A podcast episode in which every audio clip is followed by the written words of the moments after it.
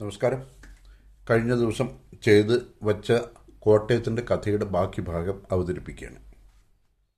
അന്ന് തന്നെ ഞാൻ പറഞ്ഞതുപോലെ ഇത് വലിയൊരു ഗവേഷണത്തിന്റെ ഫലമായിട്ട് പുറത്തു വന്ന പുസ്തകമല്ല ഇത്. ബഹുമാനപ്പെട്ട Shri justice K T Thomas അവർകൾ അദ്ദേഹത്തിന്റെ ഓർമ്മയിൽ തങ്ങി നിന്നതും അദ്ദേഹം കണ്ടതും കേട്ടതുമായിട്ടുള്ള കാര്യങ്ങളാണ് ഈ പുസ്തകത്തിലൂടെ അദ്ദേഹം അവതരിപ്പിക്കുന്നത്.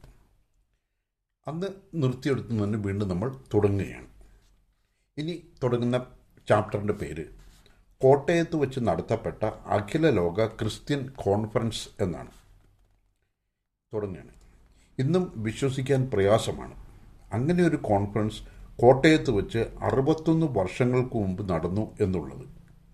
ആയിരത്തി തൊള്ളായിരത്തി അമ്പത്തിരണ്ടിൽ കോട്ടയത്ത് വെച്ച് നടത്തപ്പെട്ട അഖില ലോക ക്രിസ്ത്യൻ യുവജന കോൺഫറൻസ് പുതിയ തലമുറക്കാർക്ക് കടങ്കഥയായോ ഐതിഹ്യമായോ ഒരു പക്ഷേ തോന്നിയേക്കാം.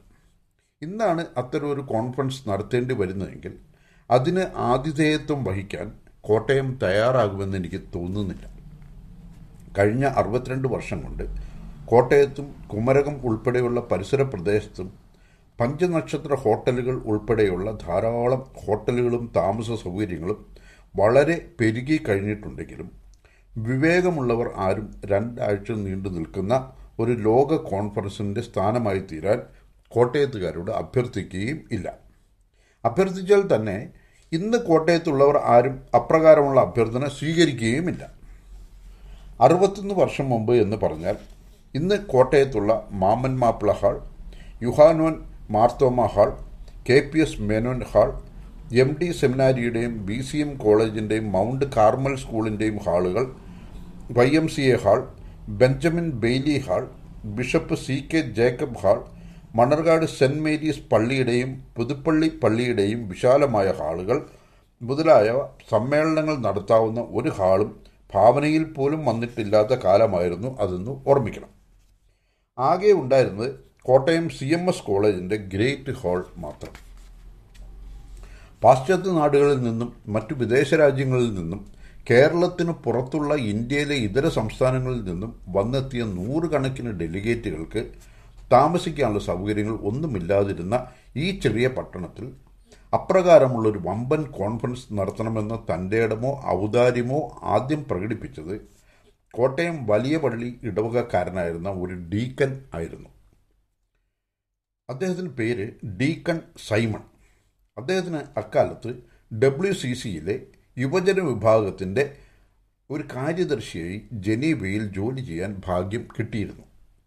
സുസ്മേര സുസ്മേരവദനൻ അസാധാരണമായ നേതൃത്വ പാടകം പാടവം അഭ്യസ്തവിദ്യൻ അന്ന് അവിവാഹിതനായതുകൊണ്ട് ഭാവിയിൽ ക്നാനായ സഭയുടെ മെത്രോപൊലീത്ത ആകുമെന്ന് പലരും ഭാവനയിൽ കണ്ടിരുന്ന ആൾ.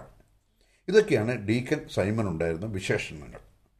ജനീവയിൽ വെച്ച് നടത്തപ്പെട്ട ഒരു ലോക കോൺഫറൻസിന്റെ അവസാന ഘട്ടത്തിൽ അടുത്ത സമ്മേളനം എവിടെ ആയിരിക്കുമെന്നുള്ള വിഷയം ചർച്ച ചെയ്തപ്പോൾ അത് ഇന്ത്യയിൽ ആവണമെന്ന് പറഞ്ഞത് ഡീക്കൺ സൈമൻ ആയിരുന്നു അന്ന് ന്യൂഡൽഹി ഒരു ലോക സമ്മേളനം നടത്താനുള്ള സൗകര്യങ്ങൾ ലഭിച്ച ഒരു നഗരമായിരുന്നില്ല. എന്നാൽ പത്ത് വർഷങ്ങൾക്ക് ശേഷം സഭകളുടെ അഖില ലോക സമ്മേളനം ന്യൂഡൽഹിയിൽ വച്ച് നടത്തപ്പെട്ടപ്പോൾ വിജ്ഞാൻ ഭവൻ എന്ന ഉത്തുംഗമായ അന്തർദേശീയ കോൺഫറൻസ് സമുച്ചയം അവിടെ ഉയർന്നു കഴിഞ്ഞിരുന്നു. ലോക കോൺഫറൻസിന് ഇന്ത്യ ഒരു സങ്കേത സ്ഥാനമാക്കാൻ പറഞ്ഞപ്പോൾ ബോംബെ കൽക്കട്ട എന്നീ നഗരങ്ങളിലോ ഏറ്റവും കുറഞ്ഞത് മദ്രാസിലെ സൈഡാപ്പെട്ടിലുള്ള വിശാലമായ ഫിസിക്കൽ എഡ്യൂക്കേഷൻ കോളേജ് ക്യാമ്പസിലോ താമ്പരത്തുള്ള മുന്നൂറ് ഏക്കർ വിസ്താരമുള്ള മദ്രാസ് ക്രിസ്ത്യൻ കോളേജിലോ വച്ച് നടത്താൻ ശ്രമിക്കണമെന്നുള്ള കണക്കുകൂട്ടലാണ് ഇന്ത്യയിൽ നിന്നും ചെന്നിരുന്ന മറ്റു നേതാക്കൾ. മറ്റു നേതാക്കൾ ഡീക്കൻ സൈമന്റെ ഈ അഭ്യർത്ഥനയ്ക്ക് പിന്തുണ കൊടുത്തു. പക്ഷേ സകലരെയും അമ്പരിപ്പിച്ചുകൊണ്ട് ഡീക്കൺ സൈമൺ തിരഞ്ഞെടുത്ത് തന്റെ സ്വദേശമായ കോട്ടയം ആയിരുന്നു. ഒരു വിമാനത്താവളമോ തുറമുഖോ എന്തിനേറെ തീവണ്ടി സൗകര്യം പോലും അന്നില്ലാതിരുന്ന ഈ കോട്ടയം തന്നെ അതിലേക്ക് തിരഞ്ഞെടുക്കാൻ ഡീക്കൺ സൈമണെ പ്രേരിപ്പിച്ചത് അദ്ദേഹത്തിന്റെ ദിഷ്ണാപാടവത്തിന്റെയും ആത്മധൈര്യത്തിന്റെയും തെളിവായി പലരും പിന്നീട് പ്രകീർത്തിച്ചിട്ടുണ്ട്. അദ്ദേഹം ജനീവയിൽ നിന്ന് സ്വദേശത്തെത്തി കോട്ടയത്തെ പൗരപ്രമുഖന്മാരെ വിളിച്ചുകൂട്ടി ഈ കാര്യം വെളിപ്പെടുത്തിയപ്പോൾ പലരും നെറ്റി ചൊളിച്ചു. എന്തിനാണ് ഇത്ര സാഹസം അദ്ദേഹം കൈക്കൊണ്ടതെന്ന് പലരും അദ്ദേഹത്തോട് ചോദിച്ചു. അദ്ദേഹത്തിന്റെ ആത്മവിശ്വാസം മറ്റു പലർക്കും അദ്ദേഹം പങ്കുവച്ചു. പിന്നീട് ലോക കോൺഫറൻസിന്റെ നടത്തിപ്പിനുള്ള ക്രമീകരണങ്ങൾ ആരംഭിക്കുകയായിരുന്നു. കോട്ടയത്തെ ക്രിസ്ത്യൻ വിദ്യാലയങ്ങൾ മുഴുവനും ഇതിനുവേണ്ടി ആതിഥേയത്വം ഒരുക്കുന്നതിന് അദ്ദേഹം നടത്തിയ ഏർപ്പെടലുകൾ മൂലം ക്രിസ്തുമസ് അവധിക്കാലം മൂന്നാഴ്ചയായി വർദ്ധിപ്പിക്കുവാൻ വിദ്യാലയ അധികൃതർ സമ്മതിച്ചു. വെക്കേഷൻ ആരംഭിക്കുന്നതിന് വളരെ മുമ്പ് തന്നെ എല്ലാ സ്കൂളുകളിലും കാത്തലിക് സ്കൂളുകൾ ഒഴികെ ധാരാളം കുളിമുറികളും ശൗചാലയങ്ങളും ഇന്ന അന്നത്തെ നിലവാരത്തിന് മോശമല്ലാത്ത രീതിയിൽ പണി കഴിപ്പിക്കാൻ തുടങ്ങി. ക്ലാസ് മുറികളിൽ കട്ടിലുകൾ ഇരുമ്പ് ചട്ടങ്ങളും വീതിയുള്ള പീത്തകളും കൊണ്ട് നിർമ്മിച്ചവ. ഇട്ട് അവ കിടക്കമുറികളാക്കി. പ്രായമേറിയ നേതാക്കന്മാരെ താമസിപ്പിക്കാൻ കോട്ടയത്ത് അന്നുണ്ടായിരുന്ന നല്ല സൗകര്യങ്ങൾ അടങ്ങിയ കുറേ വീടുകൾ അവയുടെ ഉടമസ്ഥരെ പ്രേരിപ്പിച്ച് സമ്മതം വാങ്ങി. ഭക്ഷണം ഒരുക്കുന്നതിന് C M S college great hall തിരഞ്ഞെടുത്തു. ഭക്ഷണ കമ്മിറ്റിയുടെ ചെയർമാനായി പിൽക്കാലത്ത് മദ്രാസ് നഗരത്തിന്റെ മേയറായിരുന്ന ശ്രീമതി താര ചെറിയാനെ നിയോഗിച്ചു.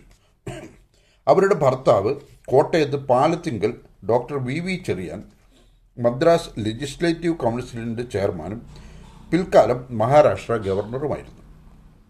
ഭക്ഷണം തയ്യാറാക്കുന്നതിന് തിരുനെൽവേലിക്കാരായ പേരെടുത്ത കാറ്ററിംഗ് വിദഗ്ധരെയാണ് താരാചെറിയ നിയോഗിച്ചത് പൊതു കമ്മിറ്റിയുടെ ചെയർമാനായി അന്നത്തെ കേന്ദ്ര ധനകാര്യമന്ത്രിയും കോട്ടയത്തുകാരനുമായ ഡോക്ടർ ജോൺ മത്തായി നിയമിതനായി. അതിനു കീഴിൽ അനവധി ചെറു കമ്മിറ്റികൾ രൂപീകരിക്കപ്പെട്ടു. വോളണ്ടിയർ കമ്മിറ്റിയുടെ കൺവീനർ സ്ഥാനം ഡീക്കൻകാരനായ പ്രമുഖ വൈ എം സി എ പ്രവർത്തകൻ ഡോക്ടർ ഫ്രെഡറിക് ഫ്രാങ്ക്ലിൻ ഏറ്റെടുത്തു.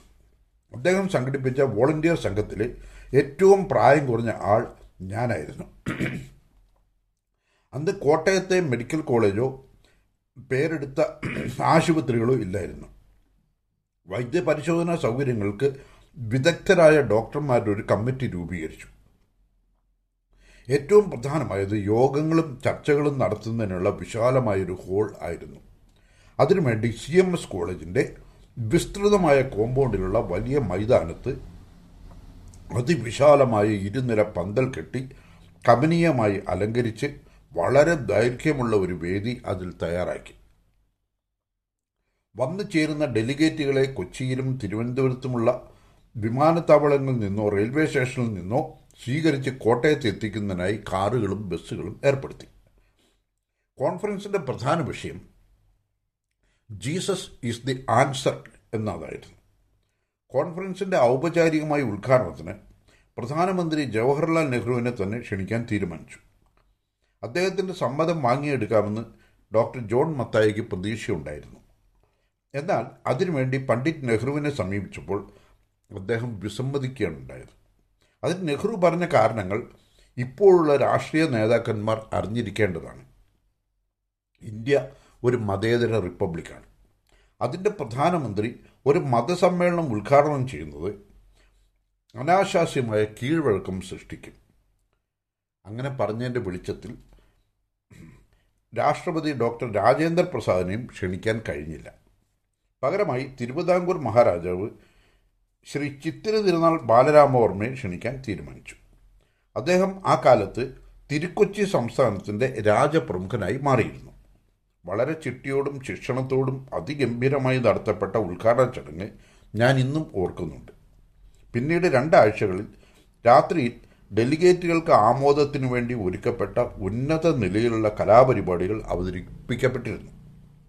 ഇന്ത്യയിലെ വിവിധ സംസ്ഥാനങ്ങളിൽ ജനസമ്മതി നേടിയ പല പരിപാടികളും മാറി മാറി അരങ്ങേറി. രണ്ടാം ലോക മഹായുദ്ധത്തിനു മുമ്പ് ജർമ്മനിയുടെ ഏകാധിപതിയായിരുന്ന ഹിറ്റ്ലറുടെ ഭരണകൂടം ദീർഘകാലം കാരാഗ്രഹത്തിൽ പാർപ്പിച്ചിരുന്ന പാസ്റ്റർ നീമുള്ളർ എന്ന ലോകപ്രശസ്തനായ വ്യക്തിയായിരുന്നു കോൺഫറൻസിന്റെ ഏറ്റവും ശ്രദ്ധേയനായ താരം. അദ്ദേഹത്തിന്റെ പ്രസംഗങ്ങൾ കോട്ടയം നിവാസികൾക്ക് ആസ്വാദ്യകരമാക്കുന്നതിന് വേണ്ടി മൂന്ന് ദിവസത്തേക്ക് തിരുനക്കര മൈതാനത്ത് പന്തൽ നിർമ്മിച്ച് രാവിലെ സമയങ്ങളിൽ യോഗങ്ങൾ നടത്തിയിരുന്നു. ആ യോഗങ്ങളിൽ അഭൂതപൂർവമായ ജനക്കൂട്ടം വളരെ ചിട്ടിയോടുകൂടി സംബന്ധിച്ചിരുന്നത് ഞാൻ നേരിട്ട് കണ്ടിട്ടുള്ളതാണ്. ലോകത്തിലെ വിവിധ രാഷ്ട്രങ്ങളിൽ നിന്നും ധാരാളം പ്രതിനിധികൾ കോട്ടയത്ത് വന്നു ചേർന്നിട്ടുണ്ടായിരുന്നു. കോട്ടയത്തെ റോഡുകളിൽ അക്കാലത്ത് വളരെ വിരളമായി മാത്രം വാഹനങ്ങൾ ഓടിയിരുന്നതുകൊണ്ട് പ്രതിനിധികൾ പലരും ഇടവേളകളിൽ കോട്ടയം നഗരവീഥികളിൽ കൂടി അങ്ങോട്ടും ഇങ്ങോട്ടും സഞ്ചരിച്ചുകൊണ്ടിരുന്നു.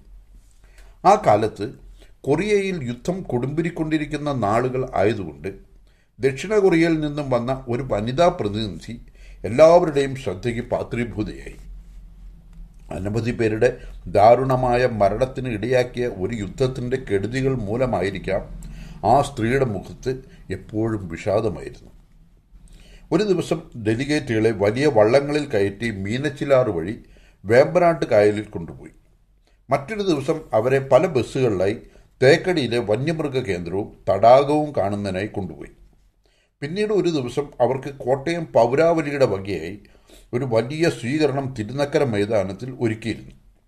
അതിൽ അധ്യക്ഷത വഹിച്ചത് മലങ്കര ഓർത്തഡോക്സ് സഭയുടെ പരമാധ്യക്ഷനായിരുന്ന ഗീവർഗീസ് ദ്വിതീയൻ കത്തോലിക്ക ബാവയായിരുന്നു. പ്രായം കൊണ്ടും സ്ഥാനം കൊണ്ടും ജീവിതശുദ്ധി കൊണ്ടും അദ്ദേഹം ഏവർക്കും വളരെ ബഹുമാന്യതനായിരുന്നു. ഇതിനിടയിൽ വന്ന ഒരു ഞായറാഴ്ച ഡെലിഗേറ്റുകൾ പല ബാച്ചുകളായി കോട്ടയത്തെ വിവിധ ദേവാലയങ്ങളിൽ പോയി ആരാധനയിൽ സംബന്ധിച്ചിരുന്നു. ആ കൂട്ടത്തിൽ കോട്ടയം ജെറുസലേം മാർത്തോമ പള്ളിയിൽ വെച്ച് സഭയുടെ പരമാധ്യക്ഷനായിരുന്ന യൂഹനോൻ മാർത്തോമ വലിയ മെത്രോപ്പൊലീത്ത് നടത്തിയ കുർബാന ശുശ്രൂഷയിൽ അവരോടൊപ്പം ഞാനും പങ്കുകൊണ്ടു. രണ്ടാഴ്ച കാലത്തെ പരിപാടികൾക്ക് ശേഷം അഖില ലോക കോൺഫറൻസ് സമാപിച്ചു. ഡെലിഗേറ്റുകൾ കോട്ടയത്തോട് വിട പറഞ്ഞ രംഗങ്ങൾ വികാരാധീനമായിരുന്നു. കോട്ടയത്തെ അസൗകര്യങ്ങളോ അപര്യാപ്തകളോ അവർക്ക് യാതൊരു പ്രശ്നവും അല്ലായിരുന്നു. സന്തോഷമായി ചെലവഴിച്ച രണ്ടാഴ്ചകൾ എല്ലാം അയവിറക്കിക്കൊണ്ട് ദീർഘമായ ആ വമ്പൻ കോൺഫറൻസിന്റെ പരിസമാപ്തിക്ക് ശേഷം ഡെലിഗേറ്റുകൾ അവരവരുടെ സ്വദേശങ്ങളിലേക്ക് മടങ്ങിപ്പോയി. അറുപത്തൊന്ന് വർഷങ്ങൾക്ക് ശേഷം ഒന്ന് തിരിഞ്ഞു നോക്കുമ്പോൾ കേവലം പതിനഞ്ച് വയസ്സ് മാത്രം പ്രായമുണ്ടായിരുന്ന എനിക്ക് ആ കോൺഫറൻസിന്റെ വോളണ്ടിയർ സംഘത്തിൽ അംഗമാകാൻ സാധിച്ച ദൈവനിയോഗം എത്രയോ വിലയേറിയതായിരുന്നു എന്ന് ഓർത്തുകൊണ്ട് ദൈവത്തോട് നന്ദി പറയുന്നു. അഖില ലോക സമ്മേളനം എന്ന പേരിൽ പല കോൺഫറൻസുകളും നടത്താറുണ്ട്. ലോക സമ്മേളനം എന്ന് വിളിക്കാൻ വേണ്ടി ഒന്ന് രണ്ട് സായിപ്പന്മാരെയും രണ്ട് മദാമ്മമാരെയും വരുത്തിയേക്കും. എന്നാൽ യഥാർത്ഥ ലോക സമ്മേളനങ്ങളിൽ ഞാൻ വേറെയും സംബന്ധിച്ചിട്ടുണ്ട്. വൈ എം സിയുടെ ആഭിമുഖ്യത്തിൽ മദ്രാസിൽ സെയ്ഡാപ്പെട്ടിൽ വച്ച് ആയിരത്തി തൊള്ളായിരത്തി അൻപത്തഞ്ചിൽ കൗമാരപ്രായക്കാർക്ക് വേണ്ടി നടത്തപ്പെട്ട ലോക കോൺഫറൻസിലും രണ്ടായിരത്തി പതിനൊന്നിൽ ലക്നൌവിൽ വെച്ച് നടത്തപ്പെട്ട ന്യായാധിപ അഭിഭാഷകരുടെ ഒരു ലോക കോൺഫറൻസിലും അമേരിക്കയിലെ ടെക്സാസിൽ വെച്ച് ആയിരത്തി തൊള്ളായിരത്തി എഴുപത്തിയാറിൽ നടത്തപ്പെട്ട ലോക സമാധാന കോൺഫറൻസിലും സംബന്ധിക്കാൻ എനിക്ക് സാധിച്ചിട്ടുണ്ട്. എന്നാൽ ആയിരത്തി തൊള്ളായിരത്തി അൻപത്തിരണ്ടിൽ കോട്ടയത്ത് വെച്ച് നടന്ന കോൺഫറൻസ് എല്ലാ അർത്ഥത്തിലും ഒരു അഖില ലോക കോൺഫറൻസ് തന്നെ ആയിരുന്നു. ആ പാരഗ്രാഫ് അല്ല ആ ചാപ്റ്റർ തീർന്നു. അടുത്ത ചാപ്റ്റർ ശിക്ഷയും രക്ഷയും. ഒരു നിയമജ്ഞനായി ജോലി ചെയ്യുക വളരെ ശ്രമകരമാണെന്നും ജീവിത വിജയത്തിന് പിന്നിൽ ഭാഗ്യവും ദൈവകരുണയുമാണെന്നും ഞാൻ വിശ്വസിക്കുന്നു. ഒട്ടുമിക്ക അഭിഭാഷകരും നിയമോപദേഷ്ടാക്കളായി ജോലി ചെയ്യാറാണ് പതിവ്. കുറച്ചുപേർ മാത്രമേ കേസുകൾ വാദിക്കുവാൻ തയ്യാറാവുന്നുള്ളൂ. മറ്റേത് തൊഴിൽ തൊഴിലിലുമെന്നതുപോലെ അഭിഭാഷകരും പാലിക്കേണ്ട ചില മര്യാദകളുണ്ട്. സ്വന്തം കക്ഷിയോട് നീതി പുലർത്തുന്നതിൽ വീഴ്ച വരാതെ നോക്കേണ്ടതുണ്ട്. എന്നാൽ പബ്ലിക് പ്രോസിക്യൂട്ടർമാർ കുറ്റകൃത്യങ്ങളെ മറ്റൊരു വെളിച്ചത്തിലാണ് കാണാറുള്ളത്. ഇപ്പോൾ കോട്ടയം തലസ്ഥാനമായ കേരള ലോ റിഫോംസ് കമ്മീഷന്റെ ചെയർമാനായി ഞാൻ സേവനം അനുഷ്ഠിച്ചിട്ടുണ്ട്. സ്വാശ്രയ പ്രൊഫഷണൽ കോളേജുകളുടെ ഫീസ് നിർണയിക്കാനുള്ള കമ്മിറ്റിയുടെ ആദ്യത്തെ ചെയർമാനായി വർത്തിക്കുകയും രണ്ടായിരത്തി മൂന്നിൽ നൂറ്റൻപത് കോളേജുകളുടെ ഫീസ് നിശ്ചയിക്കുകയും ചെയ്തു. പല സ്ഥാപനങ്ങളുടെയും നിയമോപദേഷ്ടാവായ അദ്ദേഹം ചർച്ച് പ്രോപ്പർട്ടി ആക്ട് നിലവിൽ വരേണ്ടതിന്റെ ആവശ്യകതയെക്കുറിച്ച് ഞങ്ങളോട് പറഞ്ഞു. ഞങ്ങളോട് പറഞ്ഞു. നിയമങ്ങൾ പരിഷ്കരിക്കേണ്ടത് അനിവാര്യമാണ് എന്ന് അദ്ദേഹം ഓർമ്മപ്പെടുത്തി. The prevention of damage of public property ആക്ടിന്റെ ചെയർമാനായിരുന്ന അദ്ദേഹം പല നിർദ്ദേശങ്ങളും മുന്നോട്ട് വച്ചിട്ടുണ്ട്. ആ പദ്ധതി നടപ്പാക്കുന്നതിൽ പല വീഴ്ചകളും വന്നിട്ടുണ്ടെന്നാണ് എന്റെ അഭിപ്രായം. ഇന്ത്യൻ ഭരണഘടനയിലെ മൗലിക കർത്തവ്യങ്ങൾ പാഠ്യപദ്ധതിയുടെ ഭാഗമാക്കണമെന്നും നികുതി അടയ്ക്കേണ്ടതിന്റെ ആവശ്യകതയെക്കുറിച്ച് ജനങ്ങളെ ബോധവൽക്കരിക്കണമെന്നും അദ്ദേഹം പറഞ്ഞു. കോട്ടയം ജില്ലയിലായിരുന്നു ഏറ്റവും അധികം ക്രിമിനൽ കുറ്റങ്ങൾ റിപ്പോർട്ട് ചെയ്തിരുന്നു മിക്കതും കൊലപാതക കുറ്റങ്ങളായിരുന്നു. പീരുമേട് ദേവികുളം പാല ഈരാറ്റുപേട്ട എന്നിവിടങ്ങളിൽ കുടുംബ പ്രശ്നങ്ങളും രാഷ്ട്രീയ പ്രശ്നങ്ങളും മദ്യപാനവും എല്ലാം മൂലം വളരെയേറെ അക്രമങ്ങളും കൊലപാതകങ്ങളും ഉണ്ടായി. അഭിഭാഷക വൃത്തിയിൽ പ്രവേശിച്ചതിന് ശേഷം നിരവധി കൊലപാതക കേസുകൾ ഞാൻ വാദിച്ചിരുന്നു. കേസുകളുടെ എണ്ണം ദിനംപ്രതി വർദ്ധിച്ചു വന്നതിനാൽ അവയ്ക്കെല്ലാം വിധി തീർപ്പാക്കുന്നതിനായി justice P T Raman Nair I C S പരീക്ഷണ അടിസ്ഥാനത്തിൽ മൂന്ന് ഡിസ്ട്രിക്ട് ആൻഡ് സെഷൻസ് കോടതികൾ ആരംഭിച്ചു. പ്രിൻസിപ്പൽ അഡീഷണൽ സെക്കൻഡ് അഡീഷണൽ എന്നിവ. അതിപ്പോൾ നിലവിലുള്ള നിയമപാലന സംഹിതയുടെ ഭാഗമായി മാറി. ആയിരത്തി തൊള്ളായിരത്തി അറുപതിൽ പ്രാക്ടീസ് ആരംഭിച്ചത് മുതൽ ആയിരത്തി തൊള്ളായിരത്തി എഴുപത്തിയേഴിൽ ജഡ്ജ് ആകുന്നത് വരെയുള്ള പതിനേഴ് വർഷം അഭിഭാഷകൻ എന്ന നിലയിലുള്ള അനുഭവ സമ്പത്ത് ആർജിച്ചുകൊണ്ടാണ് മുന്നേറിയത്. അനേകം സിവിൽ കേസുകളും ക്രിമിനൽ കേസുകളും ഈ കൂട്ടത്തിൽ ഉണ്ടായിരുന്നു. ഏറെയും കൊലപാതക കേസുകളും മറ്റു മരണതുല്യ അക്രമങ്ങളും ആയിരുന്നു. കേസുകൾക്ക് അടിസ്ഥാനം. അക്കാലത്ത് ആഴ്ചയിൽ ഒന്ന് വീതം വധശിക്ഷയുടെ വിധി പറഞ്ഞിരുന്നു. സിനിമയിൽ കാണാറുള്ളത് പോലെ അഭിഭാഷകർക്കും ന്യായാധിപന്മാർക്കും ഭീഷണികൾ നേരിടേണ്ടി വരുമെന്നാണ് പൊതുജനങ്ങൾക്കുള്ളൊരു തെറ്റായ ധാരണ. ഇന്ന് വരെ എനിക്ക് അത്തരം ഭീഷണികൾ നേരിടേണ്ടി വന്നിട്ടില്ല. രാജീവ് ഗാന്ധി വധക്കേസിന്റെ വിധി പറഞ്ഞതിന് ശേഷം ശക്തമായ സുരക്ഷ ക്രമീകരിച്ചിരുന്നു. ആ കാലഘട്ടത്തിൽ പോലും എനിക്ക് ഭീഷണി നേരിടേണ്ടി വന്നിട്ടില്ല. ആ ചാപ്റ്റർ അവിടെ തീർന്നു.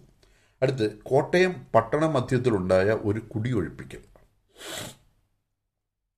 ആൽബർട്ട് ഐൻസ്റ്റീൻ കൂട്ടുപലിശ കോമ്പൗണ്ട് ഇൻട്രസ്റ്റ് കൂട്ടുപലിശയെപ്പറ്റി പറഞ്ഞിട്ടുണ്ട്. Compound interest is the eighth wonder of the world he who understand it's earns it he who doesn't pays it ഇങ്ങനെയാണിത്. കൂട്ടുപലിശ ലോകത്തിലെ എട്ടാമത്തെ അത്ഭുതമാണ്. അത് മനസ്സിലാക്കുന്ന ആൾ ലാഭം കൊയ്യുമ്പോൾ അത് മനസ്സിലാക്കാത്തവർ അതിന് ഭീമമായ വില നൽകേണ്ടി വരും. കൂട്ടുപലിശയുടെ രാക്ഷസീയ ഭാവം പ്രകടമാക്കുന്നതിന് ഒരു കെട്ടുകഥയുണ്ട്. അതിങ്ങനെയാണ്. രണ്ട് ധനാഠ്യന്മാർ ചേർന്ന് ഒരു ജനുവരി മാസം ഒന്നാം തീയതി ഒരു കരാറിൽ ഏർപ്പെട്ടു. അതിൽ ഒരാൾ വ്യവസായിയും മറ്റേയാൾ പണം കടം കൊടുക്കുന്നയാളും ആയിരുന്നു ഉത്തമർണൻ വ്യവസായി ഉത്തമർണനോട് പത്ത് ലക്ഷം രൂപ വായ്പ ചോദിച്ചു. അത് കൊടുക്കാമെന്ന് സമ്മതിച്ചപ്പോൾ തിരികെ കൊടുത്ത് കടം വീട്ടുന്നതിലേക്ക് രണ്ട് ഉപാധികൾ ഐച്ഛികമായി ഉത്തമർണൻ നിർദ്ദേശിച്ചു. ഒന്നാമത്തത് വാങ്ങിയ പണത്തിന് പ്രതിവർഷം ഇരുപത്തഞ്ച് ശതമാനം പലിശ സഹിതം ഒരു വർഷത്തിനുള്ളിൽ എപ്പോഴെങ്കിലും തിരികെ നൽകുക രണ്ടാമത്തത് പണം വാങ്ങുന്നതിന്റെ പിറ്റേന്ന് മുതൽ ഒരു രൂപ ഉത്തമർണന് കൊടുക്കേണ്ടതും അതിന്റെ ഇരട്ടി അതിന്റെ പിറ്റേന്ന് കൊടുക്കേണ്ടതും അതിന്റെ ഇരട്ടി അതിന്റെ അടുത്ത ദിവസം കൊടുക്കണമെന്നും അങ്ങനെ ഓരോ ദിവസവും തലേന്ന് കൊടുത്തതിന്റെ ഇരട്ടി വെച്ച് ഒരു മാസത്തേക്ക് കൊടുക്കുന്നതായാൽ കടം പൂർണമായും എഴുതി തള്ളുന്നതാണെന്ന് ഉത്തമർണൻ വാഗ്ദത്തം ചെയ്തു. രണ്ടാമത്തെ ഉപാധി പ്രകാരം ആദ്യത്തെ പത്ത് ദിവസത്തേക്ക് കണക്കൂട്ടിയപ്പോൾ ആയിരത്തി ഇരുപത്തിനാല് രൂപ കൊടുത്താൽ മതിയാകും. അതേസമയം ഒന്നാമത്തെ ഉപാധി പ്രകാരം പത്ത് ദിവസം കഴിഞ്ഞ് വാങ്ങിയ പണം തിരികെ കൊടുക്കേണ്ടി വന്നാൽ പത്ത് ലക്ഷം രൂപയ്ക്ക് പുറമെ ആറായിരത്തി തൊള്ളായിരത്തി നാൽപ്പത്തിനാല് രൂപ പലിശയും പലിശയായും കൊടുക്കേണ്ടി വരുമെന്ന് മനസ്സിലായി. എന്നാൽ പത്ത് ദിവസം കഴിഞ്ഞ് വരുന്ന ദിവസങ്ങളിലെ സംഖ്യയെപ്പറ്റി കണക്കുകൂട്ടാൻ വ്യവസായം മെനക്കെട്ടില്ല. ഒന്നാമത്തെ ഉപാധി സ്വീകരിച്ചാൽ ഒരു വർഷം കഴിഞ്ഞാണെങ്കിൽ പന്ത്രണ്ട് ലക്ഷത്തി അൻപതിനായിരം രൂപ കൊടുക്കേണ്ടി വരുമല്ലോ എന്നോർത്ത് വ്യവസായി രണ്ടാമത്തെ ഉപാധി സ്വീകാര്യമാണെന്ന് അറിയിച്ചു. അതേ തുടർന്ന് രണ്ടുപേരും ചേർന്ന് ജനുവരി ഒന്നാം തീയതി മുദ്രപത്രത്തിൽ കരാർ എഴുതി. രണ്ടുപേരും ഒപ്പുവെച്ച് രജിസ്റ്റർ ചെയ്തു. ഉത്തമർണൻ വ്യവസായിക്ക് അന്നേ ദിവസം പത്ത് ലക്ഷം രൂപ കടമായി കൊടുത്തു. അടുത്ത ദിവസം തന്നെ കരാർ പ്രകാരം വ്യവസായി സന്തോഷത്തോടെ ഒരു രൂപയും അതിനടുത്ത ദിവസം രണ്ട് രൂപയും അതിനടുത്ത ദിവസം നാല് രൂപയും അങ്ങനെ തലേന്ന് ഇരട്ടി സംഖ്യ വീതം കൊടുത്തു വന്നു. പതിനഞ്ചാം ദിവസം വ്യവസായി ഉത്തമർണന് കൊടുത്തത് മുപ്പത്തിരണ്ടായിരത്തി എഴുന്നൂറ്റി അറുപത്തെട്ട് രൂപയായിരുന്നു. ആദ്യത്തെ ഉപാധി സ്വീകരിച്ചിരുന്നെങ്കിൽ പതിനഞ്ചാം ദിവസം പത്ത് ലക്ഷത്തി പതിനായിരത്തി ഇരുന്നൂറ്റി എഴുപത്തി മൂന്ന് രൂപ ഉത്തമർണന് കൊടുക്കേണ്ടി വരുമായിരുന്നു എന്നോർത്ത് വ്യവസായി അത്യധികം ആശ്വസിച്ചു. പക്ഷെ വ്യവസായി കൂട്ടുപലിശയുടെ നീരാളിപ്പിടുത്തം അറിയാൻ തുടങ്ങിയത് ഇരുപതാം ദിവസം മുതലാണ്. അയാൾ സ്വീകരിച്ച ഉപാധി പ്രകാരം ഇരുപതാം ദിവസം വ്യവസായി കൊടുക്കേണ്ടി വന്നത് പത്ത് ലക്ഷത്തി നാൽപ്പത്തെണ്ണായിരത്തി അഞ്ഞൂറ്റി എഴുപത്തിയാറ് രൂപയായിരുന്നു. അപ്പോൾ മുതൽ വ്യവസായിക്ക് ആധി ഇളകി മുപ്പത് ദിവസമാകുമ്പോൾ നൂറ് കോടിയിൽ പരം രൂപ ഉത്തമർണന് കൊടുക്കേണ്ടി വരുമെന്ന് വ്യവസായിക്ക് മനസ്സിലായപ്പോൾ ഇരുപത്തൊന്നാം ദിവസം തന്നെ ആത്മഹത്യ ചെയ്യാൻ അയാൾ തീരുമാനിച്ചു.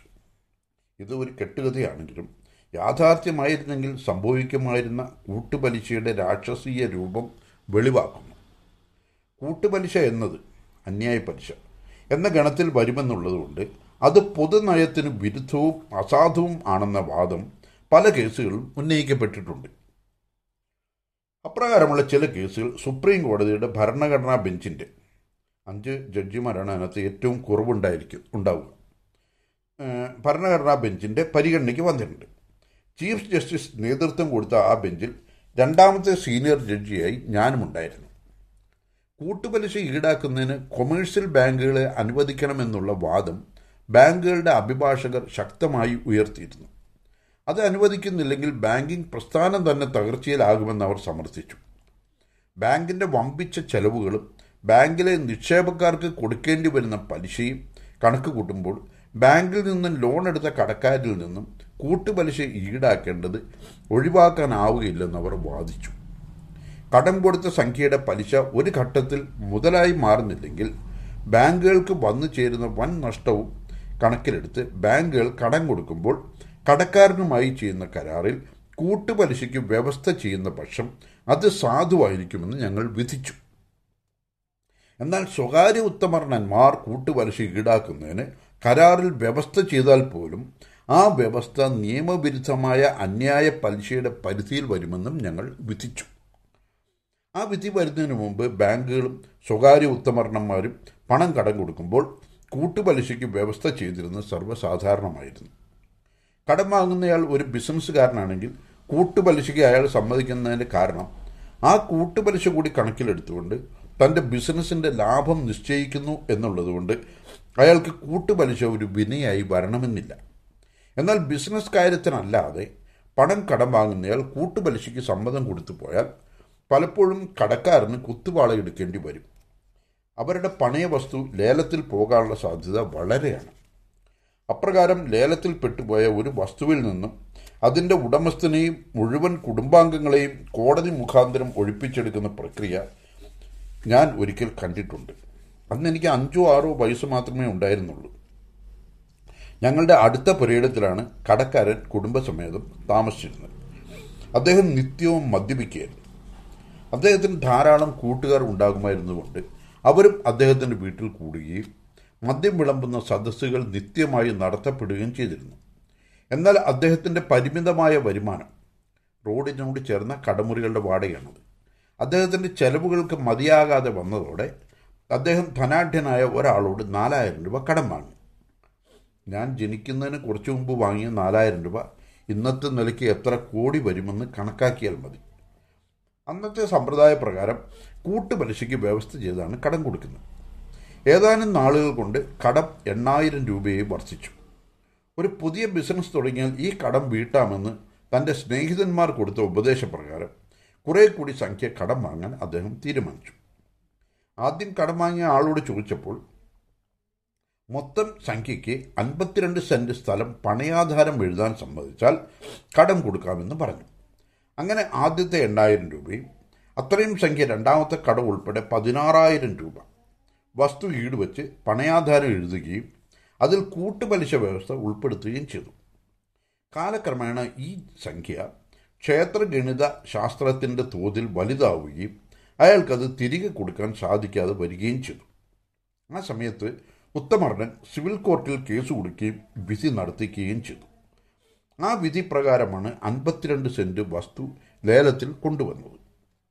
ലേലം പിടിച്ചുകൾ ആ വസ്തു നടത്തിയെടുക്കുന്നതിലേക്ക് കോടതി നിയോഗിച്ച ആമീൻ ഉൾപ്പെടെയുള്ളവർ ഒരു ദിവസം രാവിലെ സ്ഥലത്തെത്തുകയും വസ്തു ഉടമസ്ഥനെയും കുടുംബത്തെയും കുടിയൊഴിപ്പിക്കുന്ന നടപടികൾ ആരംഭിക്കുകയും ചെയ്തു. അന്ന് എനിക്ക് ബാല്യകാല പ്രായമേ ഉണ്ടായിരുന്നുള്ളൂ. എങ്കിലും വസ്തു ഉടമയും ഭാര്യയും വിവാഹപ്രായ പ്രായമായ പെൺകുട്ടികൾ ഉൾപ്പെടെയുള്ള കുടുംബാംഗങ്ങൾ വീടിന്റെ പുറത്തു നിന്ന് അലമുറയിട്ട് കരയുന്ന രംഗം എന്റെ മനസ്സിന്റെ തിരിശീലിൽ ഇന്നും തങ്ങി നിൽക്കുന്നു പട്ടണത്തിന്റെ ഹൃദയഭാഗത്തിന്റെ ഹൃദയഭാഗത്തെ അൻപത്തിരണ്ട് സെന്റ് പുരയിടത്തിൽ നിന്നും കടക്കാരനെയും കുടുംബാംഗങ്ങളെയും ഒഴിപ്പിച്ചു. എങ്കിലും ലേലം പിടിച്ചയാൾ നല്ലവനായിരുന്നുകൊണ്ട് ഒരു മൈൽ അകലെയുള്ള സ്ഥലത്ത് വീടുൾപ്പെടെ ഒരു ചെറിയ പുരയിടം വാങ്ങി അദ്ദേഹം കുടിയൊഴിഞ്ഞവർക്ക് സൗജന്യമായിട്ട് കൊടുത്തു. അതിനുശേഷം വർഷങ്ങൾ കഴിഞ്ഞ് അഭിഭാഷകനായി തീർന്ന എനിക്ക് പല ഒഴിപ്പിക്കൽ കേസുകളിലും വാദം നടത്തുവാനും ന്യായാധിപൻ ആയി കഴിഞ്ഞ് വിധി പറയാനും സന്ദർഭങ്ങൾ ഉണ്ടായിട്ടുണ്ടെങ്കിലും ഒഴിപ്പിക്കൽ എന്ന യഥാർത്ഥ നടപടികൾ നേരിൽ കണ്ട ഏക സന്ദർഭം മുൻപ് പറഞ്ഞ സംഭവമായിരുന്നു. ഒഴിപ്പിച്ചെടുത്ത അൻപത്തിരണ്ട് സെന്റ് വസ്തുവിൽ പുതിയ ഉടമസ്ഥൻ വലിയ വ്യാപാര കെട്ടിടങ്ങൾ പണി തീർത്തതോടുകൂടി അവ പട്ടണത്തിന് തന്നെ അലങ്കാരമായി തീർന്നു. കൂട്ടുപലിശ എന്നതിന് ഐൻസ്റ്റീൻ പറഞ്ഞ ആപ്തവാക്യം യാഥാർത്ഥ്യമായി കണ്ടത് ആ കുടിയൊഴിപ്പിക്കൽ സംഭവത്തിലൂടെയാണ്. കൂട്ടുപലിശ എന്ന നീരാളി ഒരാളെ പിടികൂടിയാൽ എന്ത് സംഭവിക്കുമെന്ന് മുൻകൂട്ടി മനസ്സിലാക്കുന്ന വിവേകികൾ അതിൽ നിന്ന് മാറി നിൽക്കും. എന്നാൽ അത്രയ്ക്കും ദീർഘവീക്ഷണത്തിനും മിനക്കെടാത്തവർ തൽക്കാലം ലഭിക്കുന്ന സൗകര്യത്തിന് കൂട്ടുപലിശ എന്ന നീരാളിപ്പിടുത്തത്തിൽ പെട്ടുപോയാൽ പിന്നെ രക്ഷപ്പെടുകയില്ലെന്നുള്ളതാണ് യാഥാർത്ഥ്യം. അടുത്ത ചാപ്റ്റർ കോട്ടയത്തെ വ്യാപാരികളായ മൂന്ന് അപൂർവ സഹോദരന്മാർ. മൂന്ന് അപൂർവ സഹോദരന്മാരിൽ ഏറ്റവും ഇളയ സഹോദരന്റെ മകനാണ് ഈ ലേഖനം എഴുതുന്നത്. എന്റെ അപ്പൻ കൊച്ചൂട്ടി എന്ന് വിളിച്ചിരുന്ന തോമസ്.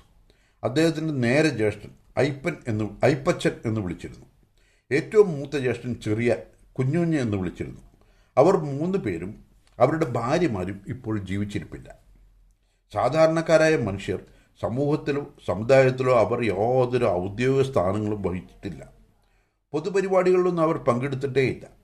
ഏറ്റവും ലളിതമായി ജീവിച്ച അവർ എപ്പോഴും ശുഭ്രവസ്ത്രധാരികൾ ആയിരുന്നു. യാതൊരുവിധ ആഡംബരങ്ങളിലും അവർ ഭ്രമിച്ചിരുന്നില്ല. എങ്കിലും അവരെ പോലെയുള്ള സഹോദരന്മാർ എന്റെ അറിവിൽ വേറെ ഉണ്ടായിട്ടില്ലാത്തതുകൊണ്ട് അവരെ ഞാൻ അപൂർവ സഹോദരന്മാർ ആയിട്ടാണ് കാണുന്നത്. മൂത്ത സഹോദരൻ കുഞ്ഞുഞ്ഞ് ആദ്യവും രണ്ടാമത്തെ സഹോദരൻ അയ്യപ്പച്ചൻ പിന്നീടും മൂന്നാമത്തെ സഹോദരൻ ഒടുവിലുമായിട്ടാണ് ഇഹലോകവാസം വെടിഞ്ഞത്. അതേ ക്രമത്തിൽ തന്നെയായിരുന്നു അവരുടെ ഭാര്യമാരും നിത്യതയിലേക്ക് പ്രവേശിച്ചത്. എന്റെ അപ്പന് രണ്ട് വയസ്സുണ്ടായിരുന്നപ്പോൾ അദ്ദേഹത്തിന്റെ പിതാവും ഏഴ് വയസ്സുള്ളപ്പോൾ മാതാവും നിര്യാതയായതുകൊണ്ട് മൂന്ന് സഹോദരന്മാരും ചെറുപ്പത്തിൽ തന്നെ പ്രായോഗികമായ അർത്ഥത്തിൽ അനാഥരായി തീർന്നു കോട്ടയത്ത് തിരുനക്കര ചന്തയോട് തൊട്ടുള്ള കുടുംബ വീട്ടിൽ ജനിച്ചു വളർന്ന അവർ ഒരിക്കൽ പോലും അസഭ്യ വാക്കുകളോ ആഭാസ ചുവയുള്ള വാചകങ്ങളോ പറഞ്ഞിട്ടുള്ളതായി ഞാൻ കേട്ടിട്ടില്ല. മൂത്ത ജ്യേഷ്ഠൻ അക്ഷരാർത്ഥത്തിൽ ഇളയവരുടെ പിതാവും മാതാവും തന്നെയായിരുന്നു. അതുകൊണ്ട് തന്നെ അദ്ദേഹത്തിന്റെ വരുതിയിലും അനുസരണത്തിലുമാണ് ബാക്കി രണ്ടുപേരും വളർന്നത്. കോട്ടയത്ത് തിരുനക്കരയിൽ പട്ടണത്തിന്റെ ഹൃദയഭാഗം. അര ഏക്കർ വസ്തുവും കുറേ കടമുറികളും പിതൃസ്വത്തായി അവർക്കുണ്ടായിരുന്നു. അതിൽ നിന്നുള്ള വാടകയായിരുന്നു അവരുടെ ഉപജീവന മാർഗം. മൂത്ത സഹോദരൻ Kottayam C M S college ഹൈസ്കൂളിൽ ഫോർത്ത് ഫോറം വരെ പഠിച്ചതിന് ശേഷം അവരുടെ വക ഒരു കെട്ടിടത്തിൽ സ്റ്റേഷനറി കച്ചവടം ചെറിയ തോതിൽ ആരംഭിച്ചു. കോട്ടയത്തുകാരനായ അബ്ദുൽ ഖാദർ എന്നൊരാളുമായി പങ്കുചേർന്നാണ് കച്ചവടം ആരംഭിച്ചത്. അക്കാലത്ത് കോട്ടയം ടൗണിൽ ഹിന്ദുക്കളും മുസ്ലിങ്ങളും ക്രിസ്ത്യാനികളും വളരെ ഒത്തൊരുമയോടുകൂടിയാണ് കഴിഞ്ഞിരുന്നത്. അബ്ദുൽ ഖാദറിന്റെ ഒരു മകൻ പിൽക്കാലത്ത് ഫുട്ബോൾ രംഗത്ത് ഒളിമ്പ്യൻ സാലി എന്നറിയപ്പെട്ടിരുന്ന ലോക പ്രശസ്തനായ താരമായിരുന്നു. അയ്യപ്പച്ചനും എന്റെ അപ്പനും ഫോർത്ത് ഫോറം വരെ പഠിച്ചു കഴിഞ്ഞപ്പോൾ മൂത്ത ജ്യേഷ്ഠൻ അവരെ കൂടി തന്റെ കച്ചവടത്തിൽ പങ്കുകാരാക്കുകയും അബ്ദുൽ ഖാദർ സ്വന്തമായ കച്ചവടം തുടങ്ങുകയും ചെയ്തു. അതിനുശേഷവും അബ്ദുൽ ഖാദറുമായി അവർ നല്ല ബന്ധത്തിൽ കഴിഞ്ഞിരുന്നു.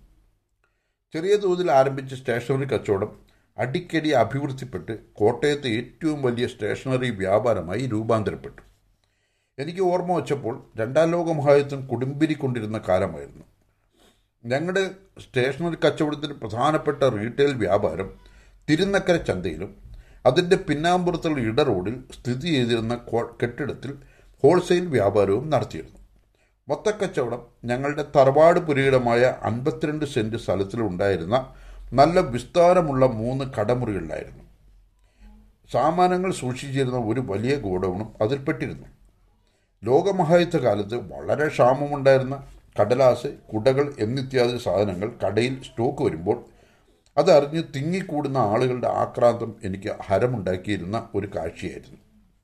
വന്നുകൂടുന്ന സാമാനങ്ങൾ ഗോഡൌണിൽ വയ്ക്കാൻ ഇടം പോരാതെ വരുമ്പോൾ ഞങ്ങളുടെ തറവാട്ട് വീട്ടിലുള്ള ഒരു മുറിയിൽ അവ അടുക്കി വച്ചിരുന്നത് ഞാൻ ഓർക്കുന്നു. നല്ല കച്ചവടമായിരുന്നുകൊണ്ട് മൂന്ന് പേരും നല്ല സമ്പന്നരായി തീർന്നെങ്കിലും അവരുടെ ജീവിത രീതി വളരെ ലളിതവും ആഡംബരരഹിതവും ആയിരുന്നു. മൂന്ന് സഹോദരന്മാരും സ്ഥിരമായി വായിച്ചുകൊണ്ടിരുന്ന മലയാള മനോരമയും മദ്രാസ് മെയിൽ എന്ന ഇംഗ്ലീഷ് പത്രവും ആയിരുന്നു. സ്വേച്ഛാധിപതിയായിരുന്ന സർ സി പി ദിവാൻ മലയാള മനോരമ പൂട്ടിയത് തന്റെ സ്ഥിരം വായനക്കാരായ സഹോദരന്മാർക്ക് വലിയ വിഷാദത്തിനിടയാക്കി. മനോരമ പുനഃപ്രസിദ്ധീകരണം തുടങ്ങിയപ്പോൾ സഹോദരന്മാർ മൂന്ന് പേരിലുമുണ്ടായ അതീവ സന്തോഷം ഞാൻ നേരിട്ട് കണ്ടതാണ്. മലയാള മനോരമ ചീഫ് എഡിറ്റർ യശശരീരനായ കെ എം മാത്യു എഴുതിയ എട്ടാമത്തെ മോതിരം എന്ന ആത്മകഥയിൽ ഞങ്ങളുടെ സ്റ്റേഷനറി വ്യാപാരത്തെപ്പറ്റി വളരെ കാര്യമായി പരാമർശിച്ചത് കണ്ടപ്പോൾ ഞങ്ങളുടെ കട ആ കാലത്തെ വ്യാപാര ശ്രദ്ധാകേന്ദ്രമായിരുന്നു എന്നത് കൂടുതൽ ബോധ്യം വന്നു എന്റെ അപ്പൻ പഠിപ്പിൽ വളരെ സമർത്ഥനായിരുന്നു എന്ന് പറഞ്ഞു കേട്ടിട്ടുണ്ട്. ചെറുപ്രായത്തിൽ അപ്പന് കേൾവിക്കുറവ് വരാൻ തുടങ്ങിയിരുന്നു. മൂലം അതുമൂലം ക്ലാസ്സിൽ അധ്യാപകർ പറയുന്നതിന് കേൾക്കാൻ പ്രയാസമായിരുന്നു. അതുകൊണ്ടാണ് ഫോർത്ത് ഫോമിന് ശേഷം പഠിത്തം നിർത്തേണ്ടി വന്നത്. എന്നാൽ വായനകളിലൂടെ ലോക വാർത്തകൾ മനസ്സിലാക്കിയിരുന്നു. രണ്ടാം ലോക മഹായുദ്ധത്തിന്റെ ആരംഭം മുതൽ അവസാനം വരെയുള്ള ഗതിവിഗതികൾ എനിക്ക് അപ്പൻ പറഞ്ഞു തരുമായിരുന്നു. രണ്ട് കൂട്ടരോട് വലിയ പക്ഷപാതപരമായ പ്രതിപത്തി ഉണ്ടായിരുന്നു. ഒന്ന് ഇംഗ്ലീഷ് ജനതയോടായിരുന്നു. രണ്ട് ഇസ്രായേൽ ജനതയോട് ഹിറ്റ്ലർ ജൂതന്മാരോട് കാട്ടിയ ഭീകരമായ സംഹാര താണ്ഡവങ്ങളും ഒടുവിൽ ഇസ്രായേൽ രാഷ്ട്രം രൂപീകൃതമായതും മറ്റും ബാല്യകാലത്ത് എനിക്ക് വിവരിച്ചു തന്നിരുന്നത് ഓർക്കുമ്പോൾ കൂടുതൽ വിദ്യാഭ്യാസം കിട്ടിയിരുന്നെങ്കിൽ ഒരു പക്ഷേ എന്റെ അപ്പൻ ഒരു രാജ്യതന്ത്രജ്ഞൻ ആയിത്തീരുമായിരുന്നു എന്ന് ചിലപ്പോൾ എനിക്ക് തോന്നിയിട്ടുണ്ട്. എന്റെ അപ്പന്റെ കയ്യക്ഷരം വളരെ മനോഹരമായിരുന്നു. അത്രയും നല്ല കയ്യക്ഷരത്തിൽ എഴുതുന്നവരെ ഞാൻ കണ്ടിട്ടില്ല. എന്റെ ശൈശവകാലത്ത് എന്റെ അപ്പനും അമ്മയും സഹോദരങ്ങളും ഞങ്ങളുടെ കടയോട് ചേർന്ന തറവാട്ട് വീട്ടിലും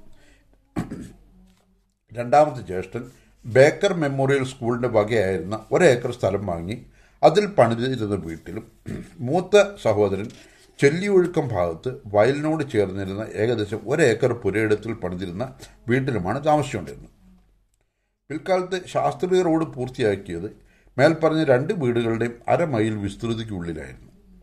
തിങ്കളാഴ്ച രാവിലെ മുതൽ ശനിയാഴ്ച സന്ധ്യ വരെ മൂന്ന് സഹോദരന്മാരും അവരുടെ കച്ചവട സ്ഥലത്ത് ഒന്നിച്ചു കൂടിയിരുന്നുകൊണ്ട് അവർക്ക് തമ്മിൽ അകൽച്ച ഒരിക്കലും ഭേദ അനുഭവപ്പെട്ടിരുന്നില്ല.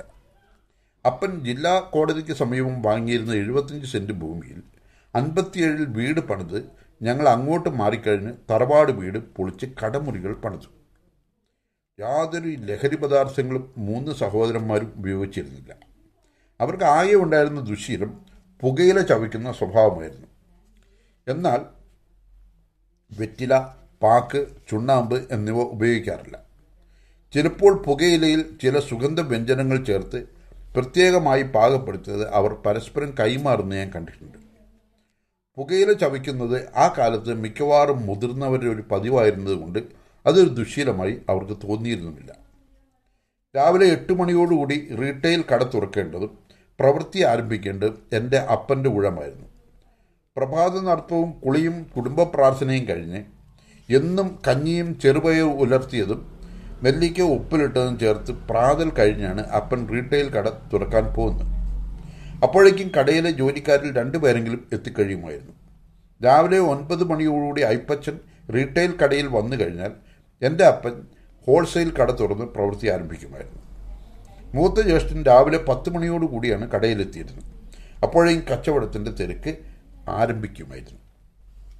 രാത്രി ഏഴ് മണിയോടുകൂടി ഹോൾസെയിൽ കട അടയ്ക്കുകയും മൂത്ത ജ്യേഷ്ഠൻ അദ്ദേഹത്തിന്റെ വീട്ടിലേക്ക് മടങ്ങുകയും ചെയ്തു കഴിഞ്ഞ് ബാക്കി രണ്ട് സഹോദരന്മാരും റീറ്റെയിൽ കടയിലെ കച്ചവടം തുടർന്ന് നടത്തുന്നതായിരുന്നു പതിവ്.